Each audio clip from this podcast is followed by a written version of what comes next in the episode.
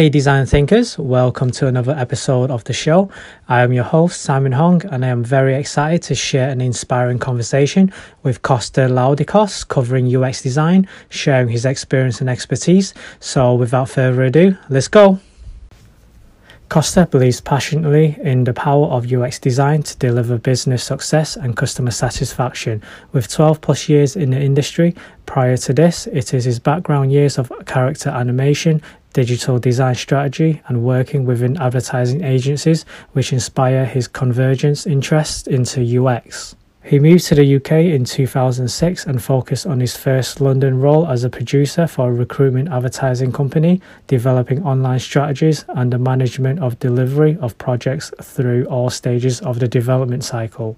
This gave him a strong foundation in the end to end digital strategy and the ability to spot an opportunity in his next role within healthcare PR agency to introduce a UX function Kosta has since then had the privilege to bring UX strategy and thinking in many industries, including advertising, PR, startups, high street retail, and now higher education. During those journeys, Kosta has been fortunate enough to work with such a diverse and talented group of people that have helped him improve to get to where he is today.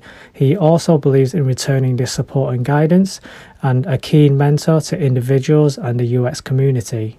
Hey Kosta, welcome to the show, mate. Hey, man. Thanks for having me. How are you doing? Yeah, not too bad. Not too bad. Excited. Very excited. Nice. So Kosta used to work with me at Costa Coffee, and he was one of the first designers to join and build UX Foundation within the company. He decided to move back to Australia, where he is originally from.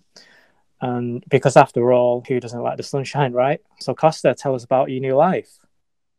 Oh well, uh, uh, it's weird. I've been, I was in the UK for 15 years.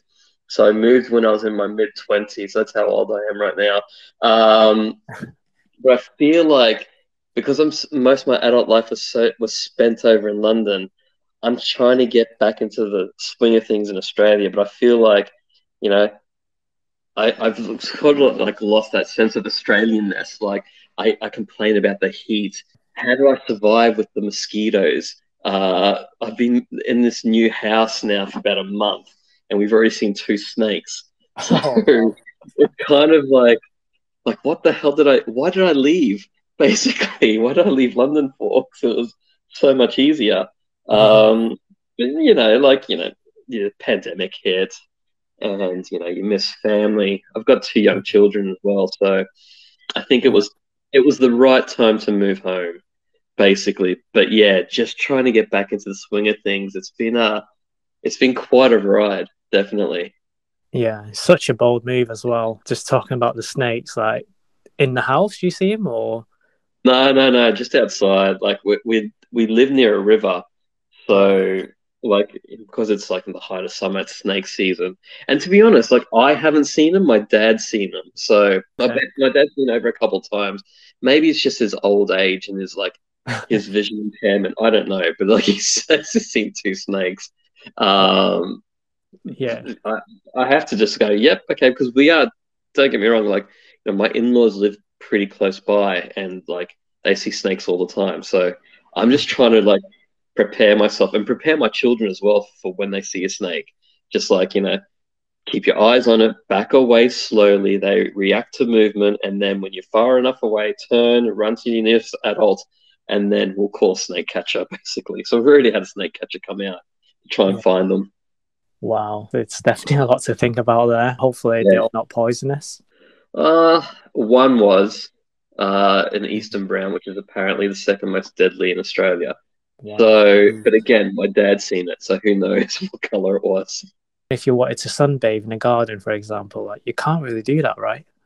No, we've got a pool as well, and so like when, when the snake catcher came over, mm-hmm. he was talking about how like these white crown snakes, which I've never heard of, tentacles, like live in the filter as well, and like they're they're not poisonous, but still, you don't want to like lift the filter up, put your hand in, and then there's a snake there. so like. we've got a pool, we've got a pool guy coming over like once a month just to do like general maintenance for the pool, which is um, it feels weird having a pool. Like just the upkeep is just ridiculous um, of having one. But uh, yeah, I'm very more mindful these days. And I was mowing the grass the other day, and I was wearing like really thick wellies just to make sure nothing jumped out at me and caught me by surprise. I think I'm over embellishing like how bad the snake problem is here. But like having lived in London for 15 years and coming back home, you know, you don't see any critters over in London. Like spiders are tiny. There's no mosquitoes. There's no flies. There's no bugs. And I come back here and it's just like I'm getting bitten by mosquitoes, getting ravaged by mozzies. Oh, it's the worst. Snakes are about. Flies are everywhere. Um, I'm just trying to get get used to this life again. Yeah. Good luck, mate. How did you get started in UX?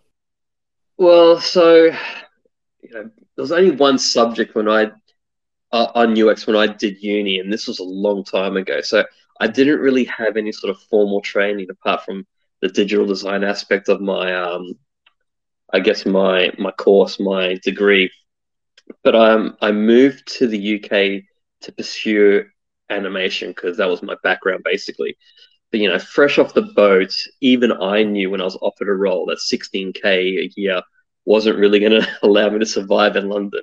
So I kind of went back into finance, which is what I was doing when I was in university as well. So I was, I was studying, it was called a Bachelor of Multimedia, where you did different parts of digital, uh, so sound engineering, digital design, animation, stuff like that.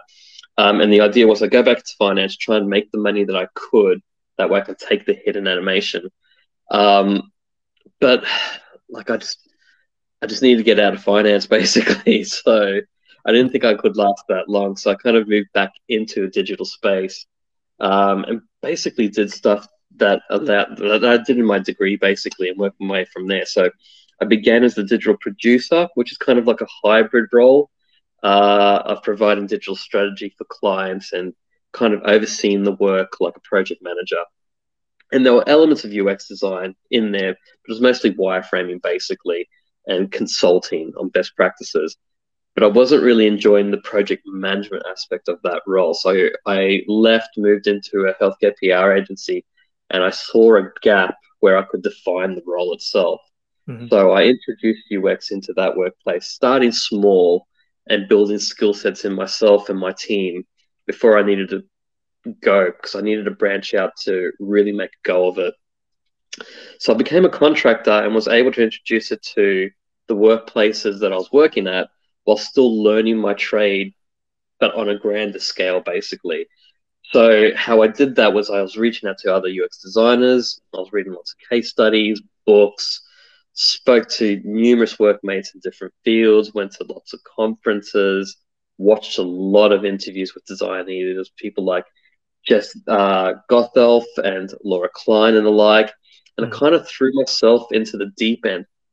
But I was very fortunate enough to work with like some really amazing people that allowed me to help me grow the function and strategy in those workplaces, which has kind of got me where I am today. That's really cool. I mean, you're a self starter and following your passion, which is awesome. Do you remember the experience of moving to the UK at first? Yeah, I was, um, so I was mid 20s, and the idea was that I'd go over to go see the World Cup in Germany. Um, and I was going to work there for a year basically, and then come back with tons of money because that's what you do in London. You go over, you you work for a year, you come back a millionaire basically. Absolutely. Um, yeah, but you know it doesn't really pan out that way. So I, I I went over there, went to the World Cup. I was doing a bunch of different jobs just to make ends meet basically. Um, and kind of fell in love with the place. I didn't want to leave. I, wasn't. There's nothing for me to well, apart from family. There's nothing for me to really come back to in, in Australia. Like, you know, my friends and family were all here in Australia, but like I was enjoying life over there. Um, it was a new experience, um, and I, I didn't want to leave it. And I'd always thought that, you know, maybe next year I'll go back, or the year after, the year after that, and like 15 years basically. Uh, then, yeah, uh, only finally decided to come back later, last year. Yeah, wow, what a journey that is. What was your role in finance then? That's quite interesting. Oh, I was credit. It was it was the dullest job on the planet. It really was. Um, when I was when I was out of school, I didn't know what to do with myself work wise. Um, I tried my hand at development, so like learning Java and C and Visual Basic and stuff like that. And I hated it. I was terrible at it. Couldn't do it. So I, I was in that sort of limbo where I didn't know what to do. And My mum got me a job with her, basically, um, working in an advertising agency, doing like credit control and credit analysis um, and reporting, and just it was something that that just you know it was a paycheck basically. Um, but yeah, I, I didn't enjoy my role at all whatsoever. I was keen to leave it. Um, it took me a while to leave, but you know, I'm glad I left it in the end because I'm doing something that I'm really passionate about. I really enjoy doing. Yeah, that's amazing. It's really um, inspiring just to show that you know like how your journey has become from from working in finance to where you are now in UX design. So, what do you do outside of UX design? Mostly, I've, like I've got two young children, so two young boys, aged four and six, and you know, to be honest, it's just chasing after them. Really, like they're just like ener- energizer batteries. Like they, they're non-stop. They they love playing Lego. I love playing Lego, which is great. So you know, we've got something in common. But like, you know, at the end of the day, like there's Lego everywhere, and you're trying to like not to impale your foot with sharp bits when you're walking around the house. yeah. Um, they are getting into a lot more sport now, which is great. I still try and play a lot of football and cricket when I can. Nice. Uh, whenever the body allows me, basically. Um, but they don't like watching football or cricket. And it's really hard to brainwash your child to support Liverpool when they love playing it, but they don't love watching it. So I don't think it actually helps that um, you know, I've got to wake up at 3 a.m. every morning now, basically, if I want to watch football uh, in Australia. So, um, you know, living in London, I kind of save it, and, you know, don't tell my wife this, but I kind of it when she would go out uh, on a Wednesday or Thursday night with friends because I could just watch the Champions League at a normal, normal hour. You know, I'm going to wake up at four o'clock to watch any sort of football these days. Um, and I, I guess I also, when I do have the time, I, I love playing music and the boys are getting to oh, that yeah. age where they want to learn how to play the guitar. So we've been doing a bit of that recently. Um, you know, hopefully they'll join the band soon, and we can uh, we can rule the world. We can tour the world together. What would the band be called? Oh, look, I, I, I had a midlife crisis with my mate Jesse, uh, and we called ourselves nothing but synth. And the only public appearance that we've made is at, at my wedding, basically. That's so, a cool name. Mate, we're dreadful. We're dreadful, but uh, it's you know it's a bit of fun. Yeah, yeah. Talking about music, uh, you played guitar, right? I remember when you did the um, the quiz during our digital design meeting, where you played like, yeah. snippets of songs, and we had to guess the name. That was so cool.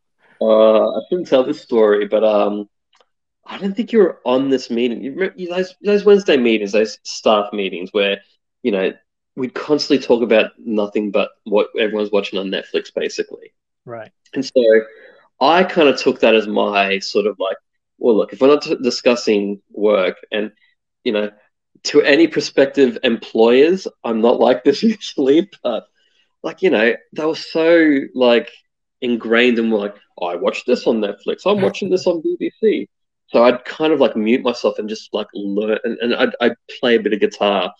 But there was one time where I forgot to mute myself I was playing in the background. I was caught out by uh, the chief digital officer, which wasn't great.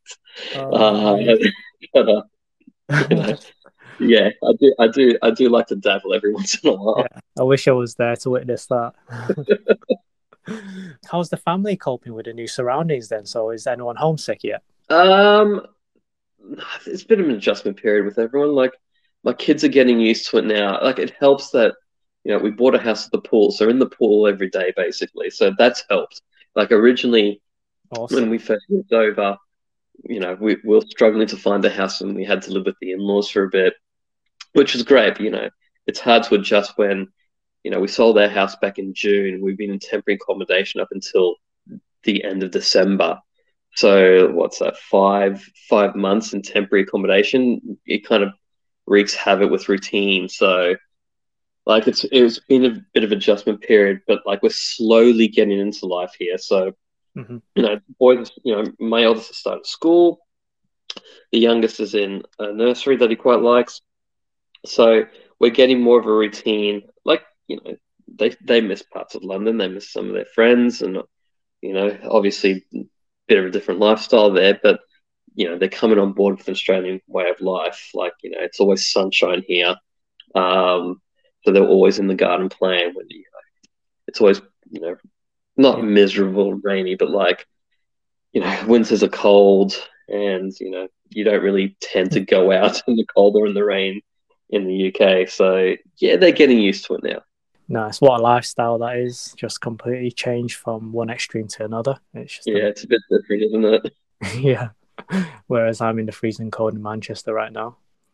yeah. What are some of your favorite examples of good UX at the moment? Uh, I think my favorite is the design thinking methodology that influenced the safe landing of Apollo 13's lunar module. So I just want to Okay. Put in a space nerd alert to anyone listening here. But mm-hmm. um, you, know, you look at design thinking as a means of improving products. You know, by understanding how know we as users interact with products in real world circumstances.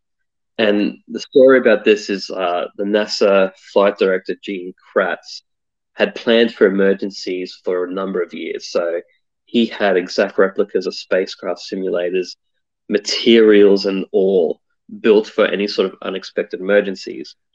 Now, a routine stirring of the oxygen tanks caused an explosion because of a faulty wire. So the crew of three needed to relocate into the lunar module, which was only built for two people with one and a half days worth of oxygen. Because you know, it lands on the moon, you come straight back to the uh, to the spacecraft itself. But they had to power down the module just to survive. So they needed to use that power for re-entry into the Earth's atmosphere, and they're struggling with temperature because you know they've had to switch everything off to preserve oxygen, uh, and they had to try and find other ways of trying to keep warm with that. And here's where the empathy in UX kind of comes into play. So, like one of the original astronauts who I guess couldn't make the mission um, was on hand at NASA and what he does, he, he placed himself within the simulator and he wanted to experience the same issues the astronauts were actually experiencing in space. So, mm-hmm. you know, they were in peril, they were cold, there was no sleep. And he decided to communicate through microphone and speakers to try and simulate that sort of real world environment. That's then cool. you come to like you come to like defining the problem from there. So they moved from a we need to mentality and redefine the problem to the astronauts need to. So they were looking to solve for the astronauts in space, not the astronaut in the simulator. And this particular example, the lunar module carbon dioxide was building up quite rapidly. And so that was placing their lives in danger. Now, they had it to change the circular CO2 scrubbers. So these are things that kind of absorb carbon dioxide in the lunar modules, but they only had square ones from the command module. So the scientists and engineers came together to generate ideas, so basically to ideate, and that's mm-hmm. why a multi, uh, like I guess multidisciplinary team is so important in UX because everyone brings their own perspective and expertise to the problem statement. So looking at alternative ways to solve a problem, and this is why it's important to list your constraints in these workshops because the team had to improvise with materials that were actually within the space module. So they, you know, they built prototypes basically using materials like a, a flight manual cover. You know, they use socks, plastic bags, bungee cords. You know, whatever they could get their hands on in space. And the internal tests were done, um, but the team were very time limited. They had had they waited for more definitive results, then the astronauts wouldn't have made it out alive. And I guess what I'm trying to get to is like this is why we test with real users very early on in the process. You know, obviously at Costa Coffee, you know, coffee isn't a life and death scenario itself. you know, we test with real users early on so we can solve the problems quickly and iterate as we need to. Yeah, that's awesome. It's a really interesting and fascinating approach to this. Is there anywhere that we could read up further on this? Yeah, there's tons of stuff on Google. Just um, Google design thinking uh, Apollo 13. There's tons of stuff. Um, yeah, I just gave you like a brief uh, sort of intro into it. Like the the contraption that they had to make is called the mailbox, or was a post box, one of those two. Okay. But um, yeah, you'll see a picture of it. How they tried to plug the holes um, of those carbon dioxide scrubbers, uh, which kept them alive, and basically using things like socks and plastic bags basically just so they could survive and re-enter the Earth's atmosphere. Cool. Definitely um, check that out further. It sounds so interesting. Could you tell us a bit about the company you work at? Yeah, so um, I'm currently working for my old uni that I was a student at. So I've only been there for a month, so I'm kind of still defining the role. But I find it's quite an interesting time to join. So what they want to do is they want to be a bit more product focused. Uh, so they recently moved to an agile methodology, but it's only very small steps. Like it's weird. They don't want to call it agile and right. they don't want to change too quickly for risk of alienating staff who have been there for 10, 15 plus years. But what's quite interesting is they're actually open to a more design led methodology. So currently it's kind of it's weird. It's heavily influenced by the academic hierarchy but I'm coming in to try and balance out the university goals with the student goals. And it's interesting and challenging balancing this because, you know, you've got academic led platforms, but student facing experiences. There's lots of considerations from both sides that influence what the experience will be. And my background's mostly customer facing experiences. But when you're designing for both customers and staff, it's more it's a more delicate balancing act. And there may be quite a bit more compromise as well. Mm-hmm. But I guess the challenge is that, you know, if we can demonstrate that we're what we're trying to do works, and I guess we'll have more buy-in and eagerness to shift our way of thinking. And that's what I'm currently trying to do at that company. Love it when you hear more of like places moving to the agile world. I mean, yeah. this this makes sense, you know, in regards to not overwhelming team members uh, initially. So, like you said, having that plan in place so they'll get more that trust and, and buy in from working towards the agile environment. Yeah, and we, you know, I think the way we do this as well, like we start with small projects so they can actually, we can actually demonstrate like a pro, an end to end project um, so they can see how successful it is, how easy it is to iterate how quick it is to get out into the open space. And, you know, we want to shift that way of thinking. We want to make sure that they're comfortable enough to change their sort of thinking with that. Um, yeah, as you say, it's very, it's a very delicate balancing act because quite a lot of the staff and, you know, quite uh, you know, they've been there for more than 15 years and, you know, people yeah. are so ingrained in a culture it's very difficult to shift that way of thinking. So we're taking it slowly. I look forward to hearing more about this in the future, how you managed to accomplish that. So it'll be great to hear that. we'll see. We'll see how it goes. Yeah. How do projects usually come in for you? So in what sort of format? Uh, well, I guess at the places I've worked at, it's usually starting with like a one pager. So, you know, this one pager briefly outlines what the business goals are. You know, the customer goals are referenced, but that's kind of our job to de- to define basically. Uh, we talk about what metric we want to move. So, do we want to increase conversion, you know, through registration, sales, you know, adoption, stuff like that. Mm-hmm. Uh, we also look at the reasons for the work. So, thinking about the work that we did at Costa during the pandemic, you know, we wanted to reward our loyalty customers because they're so loyal to us and keeping us open. But we also worked on initiatives where we wanted to try more contactless solutions to try and mitigate risk of spread of COVID as well. Um, and then we look at what impact it will have on business goals. So, you know, sales, retention, revenue, stuff like that. Nice. from there, it's up to us how we want to tackle the challenge and what our process is. And at Costa, it was usually around design sprints, basically, unless it was more research led pieces. But I, I think we mentioned it before. Like we look to get the right people in the room so we can workshop together. Um, you know, we all bring our own bit of knowledge and perspective to the actual problem at hand. And before I do that, I send out a brief so others can do their own research. Mm. So I look at more divergent ways of working this sort of space right there. Now, in the days when you know we are allowed to be in the same room together, it would have been more of a convergent way of working. So you know we'd be working together, to solve problems, uh, you know, researching together, developing our hypotheses together, our assumptions, key user journeys together, sketching together. But with the pandemic, we've had to kind of like adopt a more flexible hybrid way of workshopping. So now we'd still incorporate our convergent ways, but we'd have to use more parallel design to sketch separately. And then we'd come back to more convergent ways again by working uh, together and discussing the solutions and the way forward together. Um, from there, we'd think about what we'd want to capture and how we'd structure the tasks in question. So I would then utilize our UI kit and build the prototypes in sort of an efficient manner because we've got everything there in place. Um, and then start choosing the right prototyping tool depending on the level of fidelity that the prototype actually needs to be. Um, what I usually do then is I'd run quickly uh, with the team what the prototypes are, what we look at to capture, and the user journeys. And if we're good to go, I'll go ahead and test it. And yeah.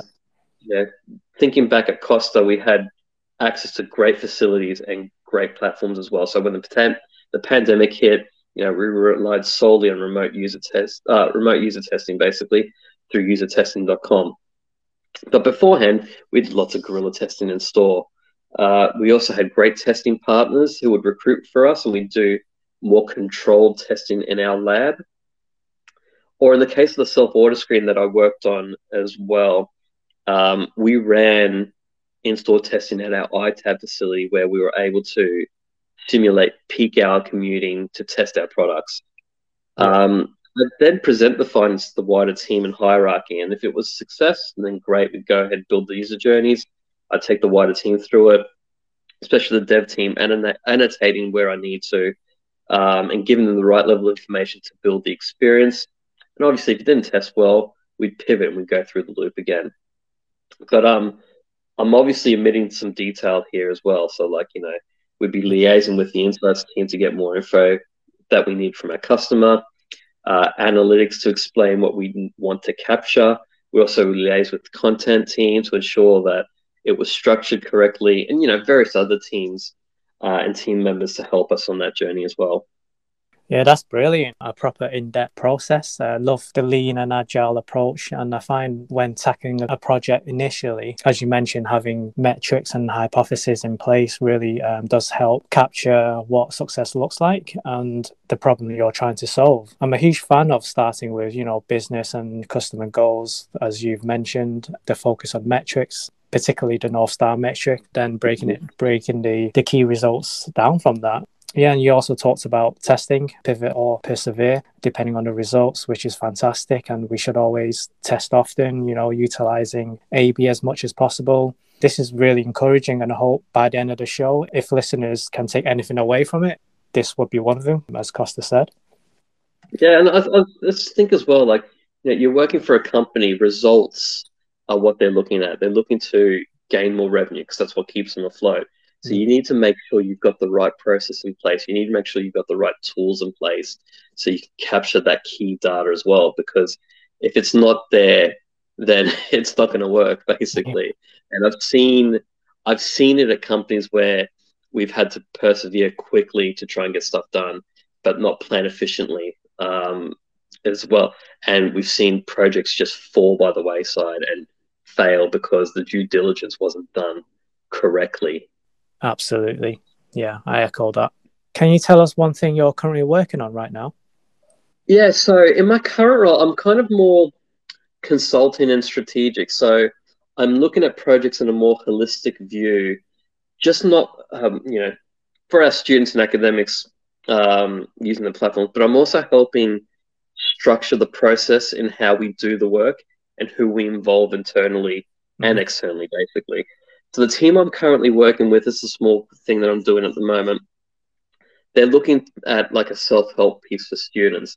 Now they came to me, and they weren't sure if they needed to iterate what they currently have in place or completely redo everything. So my role was to ensure that they take the correct steps that will inform that sort of decision, basically. So, you know, what the overall problem statement and goal is, what sort of research they need to undertake and with who, what questions do they ask, how do they set up the scenarios, and given an insight into how I structure my questions and uh, how I conduct these sort of research pieces. But also how I present the findings to the people that handle the money and the decision makers, and how I use the data I've gathered to explain our design decisions. So I'm kind of hands off for the moment, but when required, I'll also conduct the work as well when needed. That's really interesting. And how are you finding the strategic role compared to where you were in Costa? Well, I've been lucky enough. So when I was contracting many years ago, um, I did quite a bit of that upfront strategic work. Mm-hmm. Um,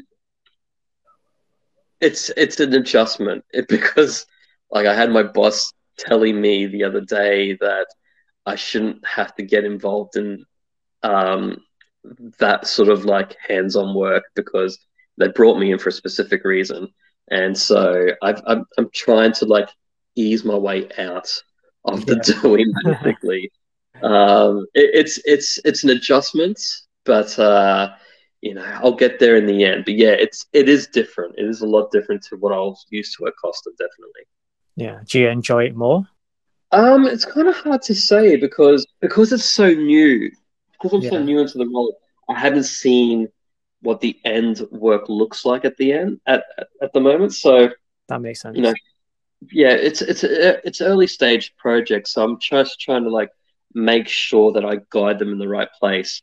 Um, don't get me wrong, I will need to do some of that work with them as well because we just don't have the personnel, the experience uh, at the university at the moment uh, to do that work. But like, you know, it's more of an education piece and making sure that you know everything's in place before we actually begin the work itself.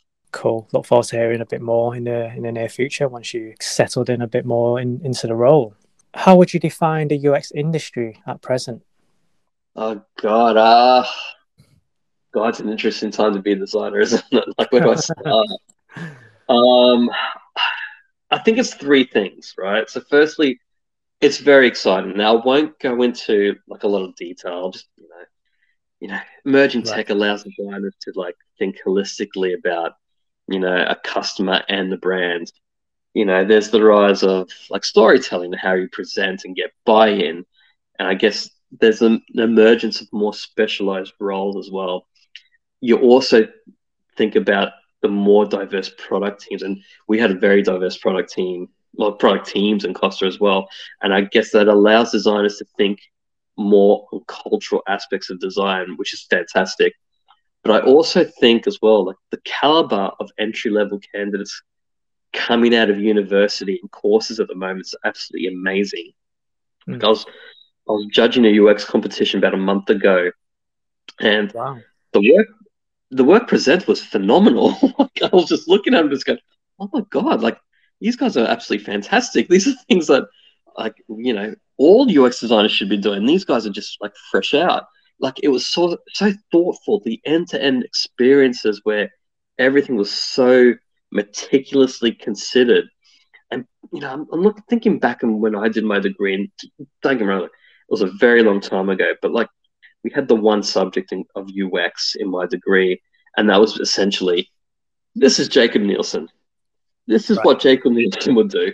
Do what Nate, Jakob Nielsen does, and like you know, like when we we came across, like, who the hell is Jake Nielsen? Like we didn't know who this person was, but like you look at the syllabus now, and it delves really deep into like custom experience, design thinking, research methodologies, psychology, and I think that because the caliber of entry level candidates is so good right now, I think it provides better experiences across the board as well. Um, I also think like it's very complex. Like thinking around data and privacy, you know, we saw the introduction of GDPR and how we handle and use data. And don't get me wrong, great step forward towards transparency, but that's just only the beginning. Like, yeah. you know, there's a rise in ethical design moving away from why we collect your data to should we be asking for it in the first place? And, you know, stuff like that impacts trust, especially in this day and age. And like, as an example, like you see this with social media integrating with third party solutions. And I've seen this on a bunch of, I, I worked at a startup um, dating app, and I've seen this many times. Like users are refusing to use social sign on. It's just an example to mm-hmm. register for a service because of how you know da- their data is collected, how it's used, and especially how it's shared and who it's shared with. Like just look at the Cambridge Analytica shit show. You know, people are still very wary, and rightly so. But I think it's the move towards should we be asking for it in the first place is a positive step, and you know, we need to be designing more transparently. You know, be clear about intentions, but be honest in actions.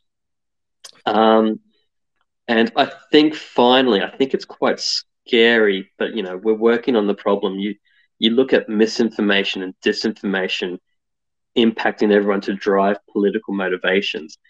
Like the U, the role of UX has like evolved, but there's still this misconception of like what it really is.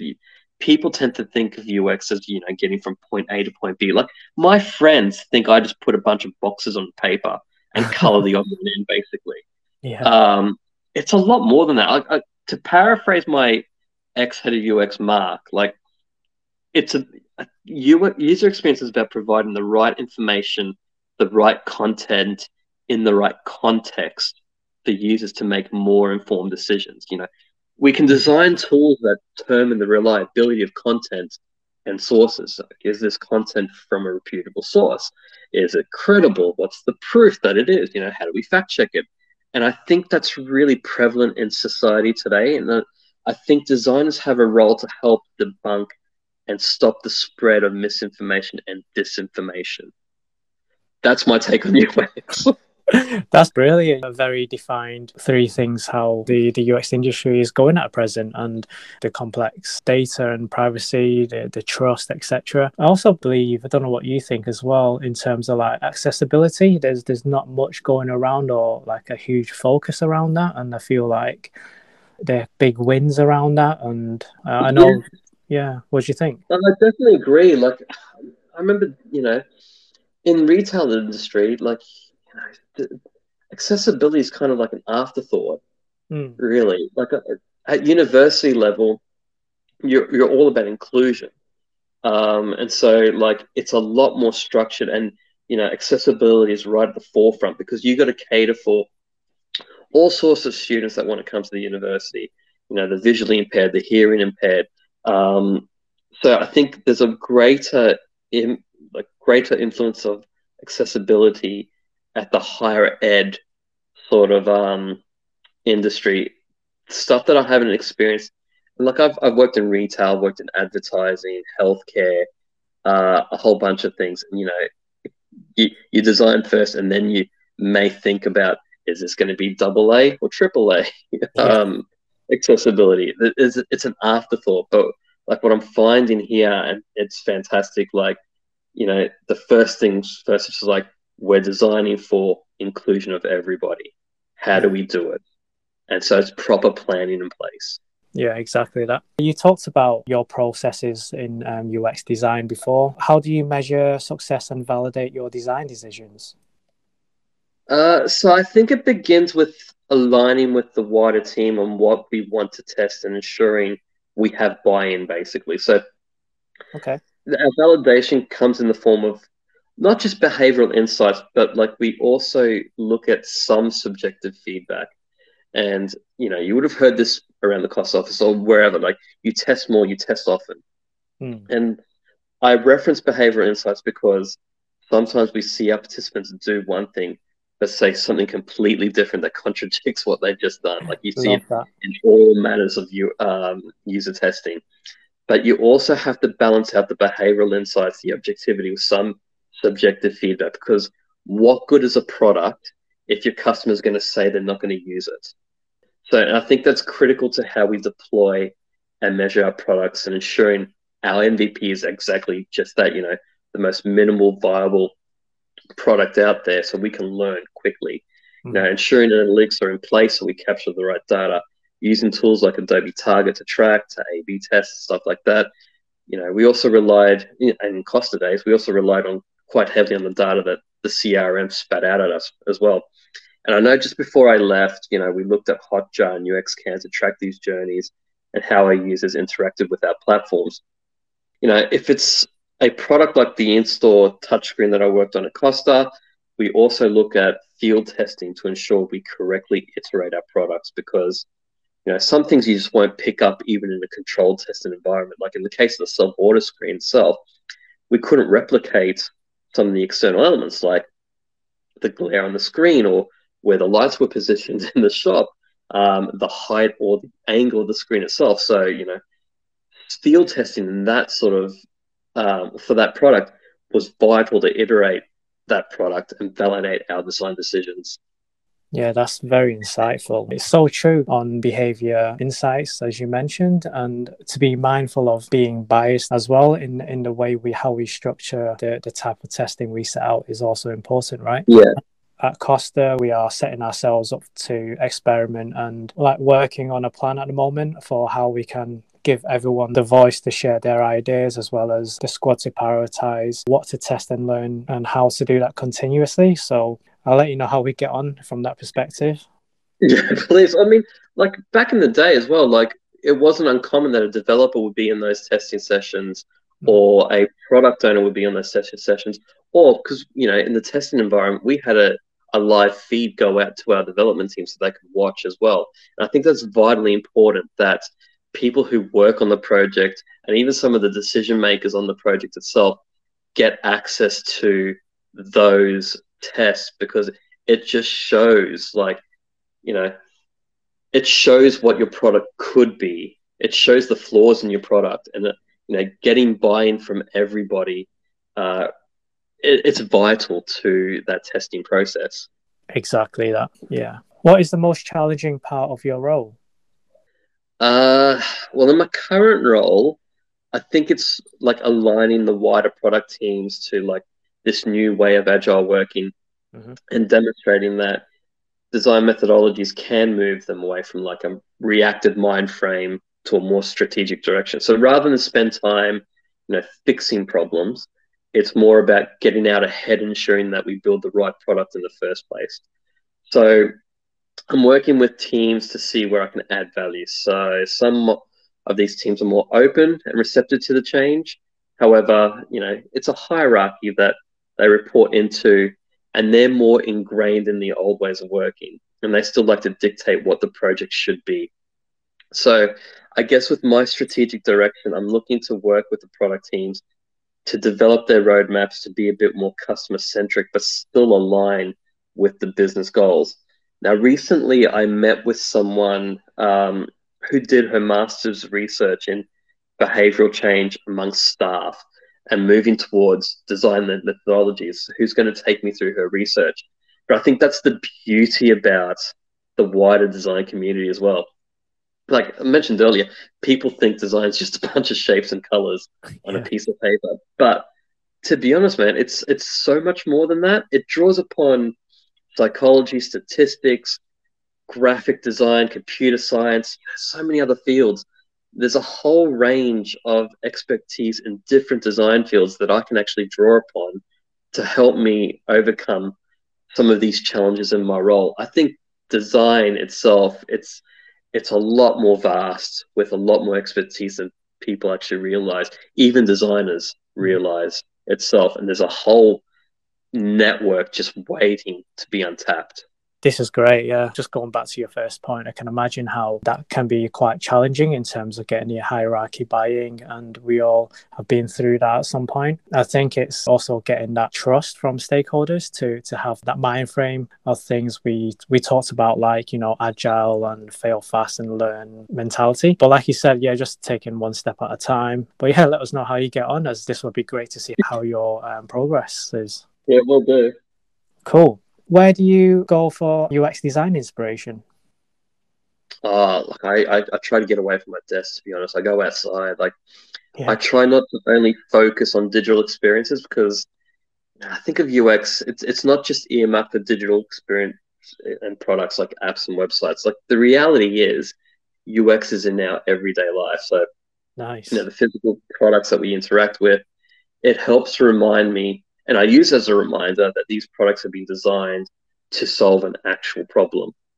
So you know, UX and physical products, they're designed to make everybody's life easier. And you look at parking lots, and I don't know if they've got them in the UK, but like here in Australia, you go to like a shopping center and you've got like a red or green light on the ceiling to tell you if the parking bay is free or it's occupied. That makes my life a whole lot easier. It's amazing. Just something as simple as that, I think is absolutely brilliant. You know, take tactile paving, for example, right? you know those yellow bumps that you see at train stations, the underground for the visually impaired. Like the, the inventor began designing the paving because he had a friend who was beginning to develop vision impairment. Mm-hmm. So together they came up with like these raised dots, and the purpose of the raised dots are to inform the, the vision impaired of danger ahead, or the long guides, which are used to as a directional tool basically and just things like that. I think is a constant reminder that you don't you design experiences digitally or otherwise. They're intended to make things just that little bit easier.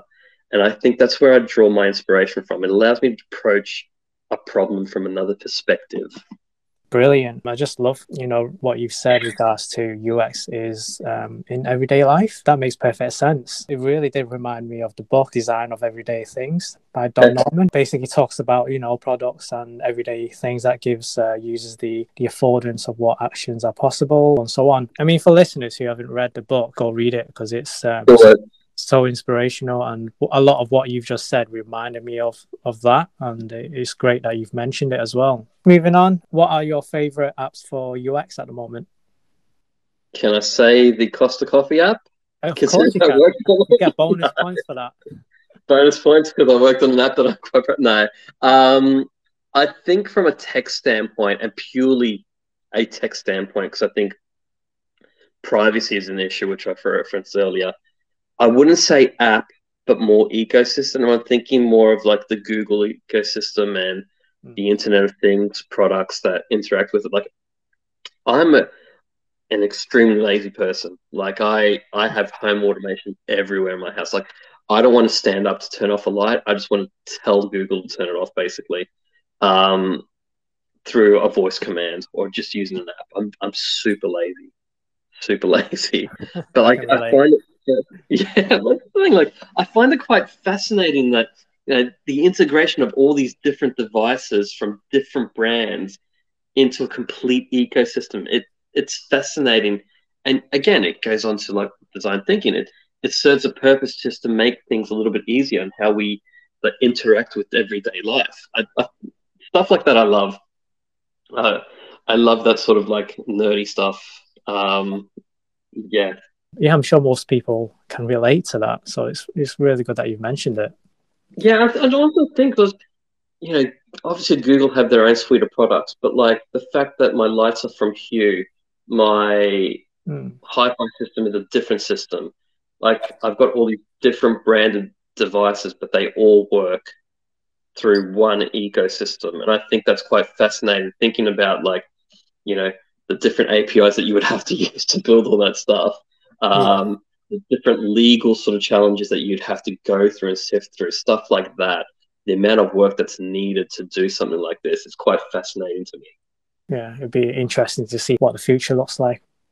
What does it mean to be a good UX designer? Uh, look, I think I think anyone can be a good UX designer. You know, you, you practice your craft and you work hard to improve.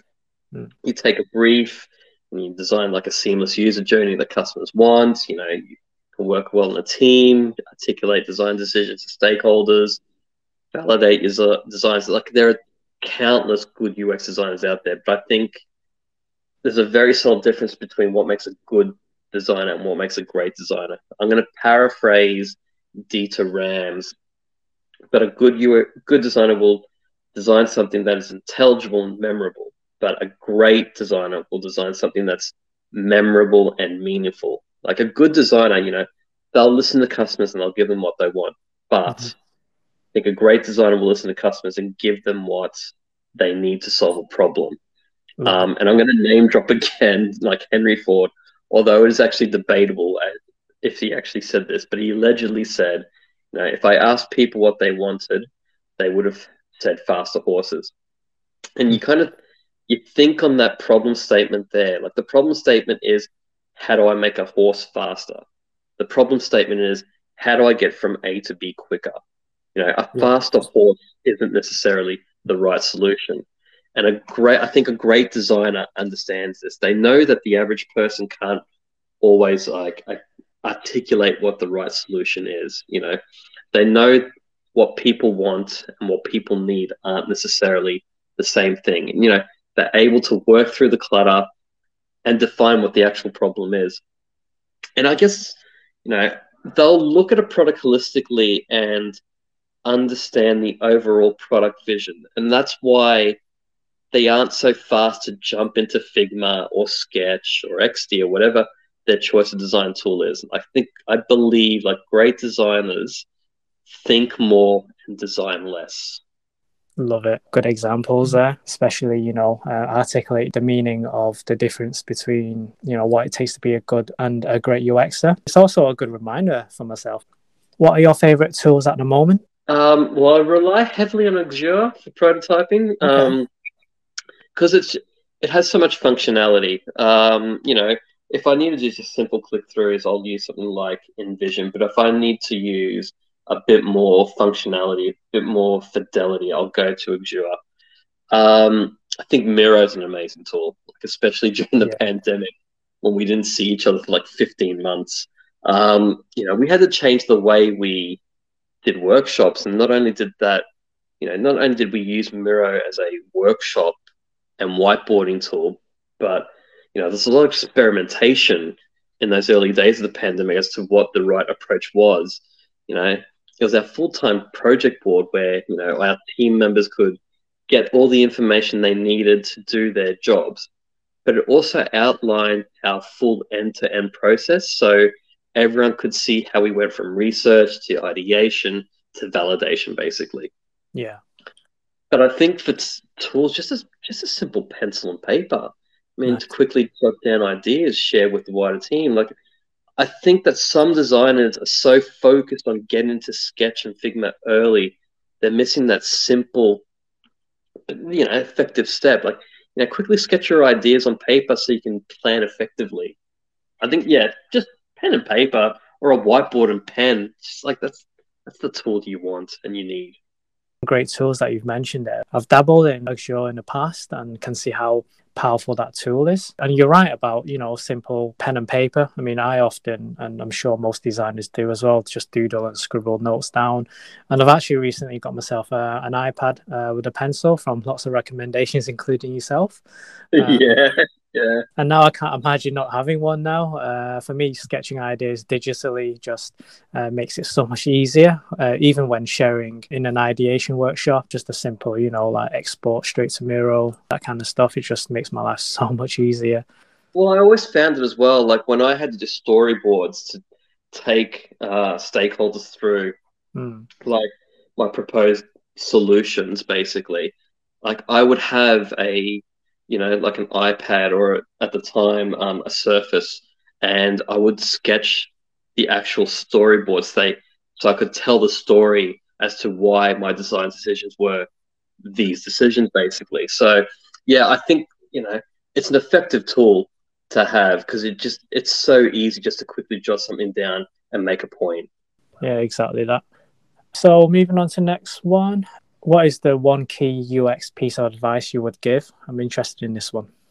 Ah, um, I think as a UX designer, you're going to come across people with very strong opinions regarding your design decisions. Like I, so I, I, one of your earlier podcasts mentioned this, like you know, client stakeholders, team members.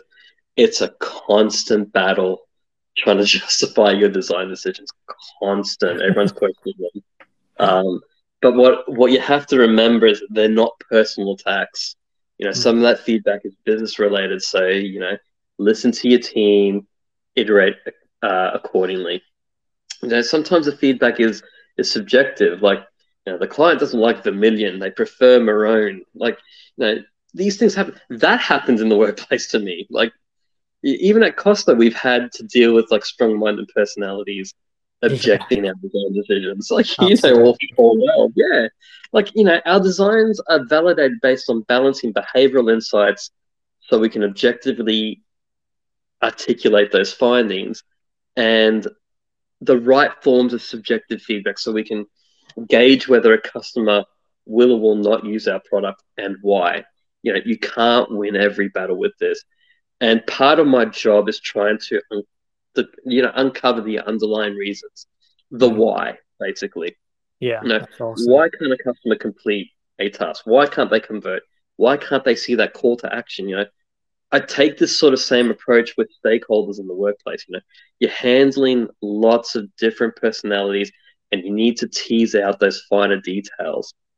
Like it's a very delicate balancing act. You know, demonstrating that you can uncover those underlying reasons, understanding the why of their feedback, being empathetic.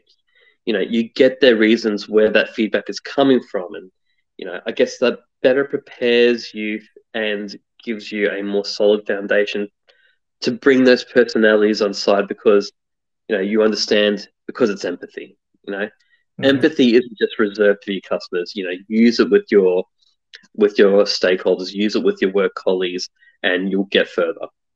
This is really good advice. I can relate to some of the experiences. I think it just links to um, stakeholder management as well. Uh, yeah. It's a good skill to possess. Again, it reminds me of the five whys when solving problem or when you look at uh, business objectives also having the data and research you know beforehand will help back up much more uh, in explaining you know to, to stakeholders about solutions and the experiences users are, are facing in terms of pain points or friction right um, yeah and just hmm. going back earlier like trying to get those people on board and trying to get buy-in trying to validate and making sure you know some of those people stakeholders teammates see the user testing uh, in situ, right? But if they mm. can't make it, video is such a great tool to show, um, to make your point, basically. So, you know, we, in, in our sort of like when we presented data, we presented our design decisions to the wider team, we always use video to show if a customer was having trouble with performing a task or an action because it just highlights they they actually get a visual and an audible sort of frustration from the customer. And i find that you know use video where you can to try and get those personalities on board as well. Amazing. I mean i hope the listeners are taking notes of these and i also think it's crucial you know to the steps of becoming a great UXer, as you mentioned earlier. How can we find your work and connect with you? Um I'll catch catch me on LinkedIn or you know I've got other social media, so Facebook, Instagram. I'm rarely on Twitter these days. Um, I've also got a website, so with my work on it, so costalogic.com. Uh, I, I still need to. I've been really slack. I shouldn't be, but like I still need to update it with my my last my Costa work from last year and the app stuff. Um, or catch me at the local bus stop. You know, stop and have a natter with me. Nice, fantastic. Yeah, be sure to check out Kosta's work and get in touch if you've got any other questions or want to know a bit more. Yeah, thank you very much, Kosta, for an awesome session. It's great to, to see you're smashing out there and you're an inspiration for sure. I'd like to personally thank you as well with the, with the help whilst at Costa Coffee. Um, a brilliant designer and a great guy in general. Keep in oh, touch. No, no, you're, you're flattering me. don't, don't mention it. Fine. All good. Say, say hi to everyone for me. but yeah, exactly that.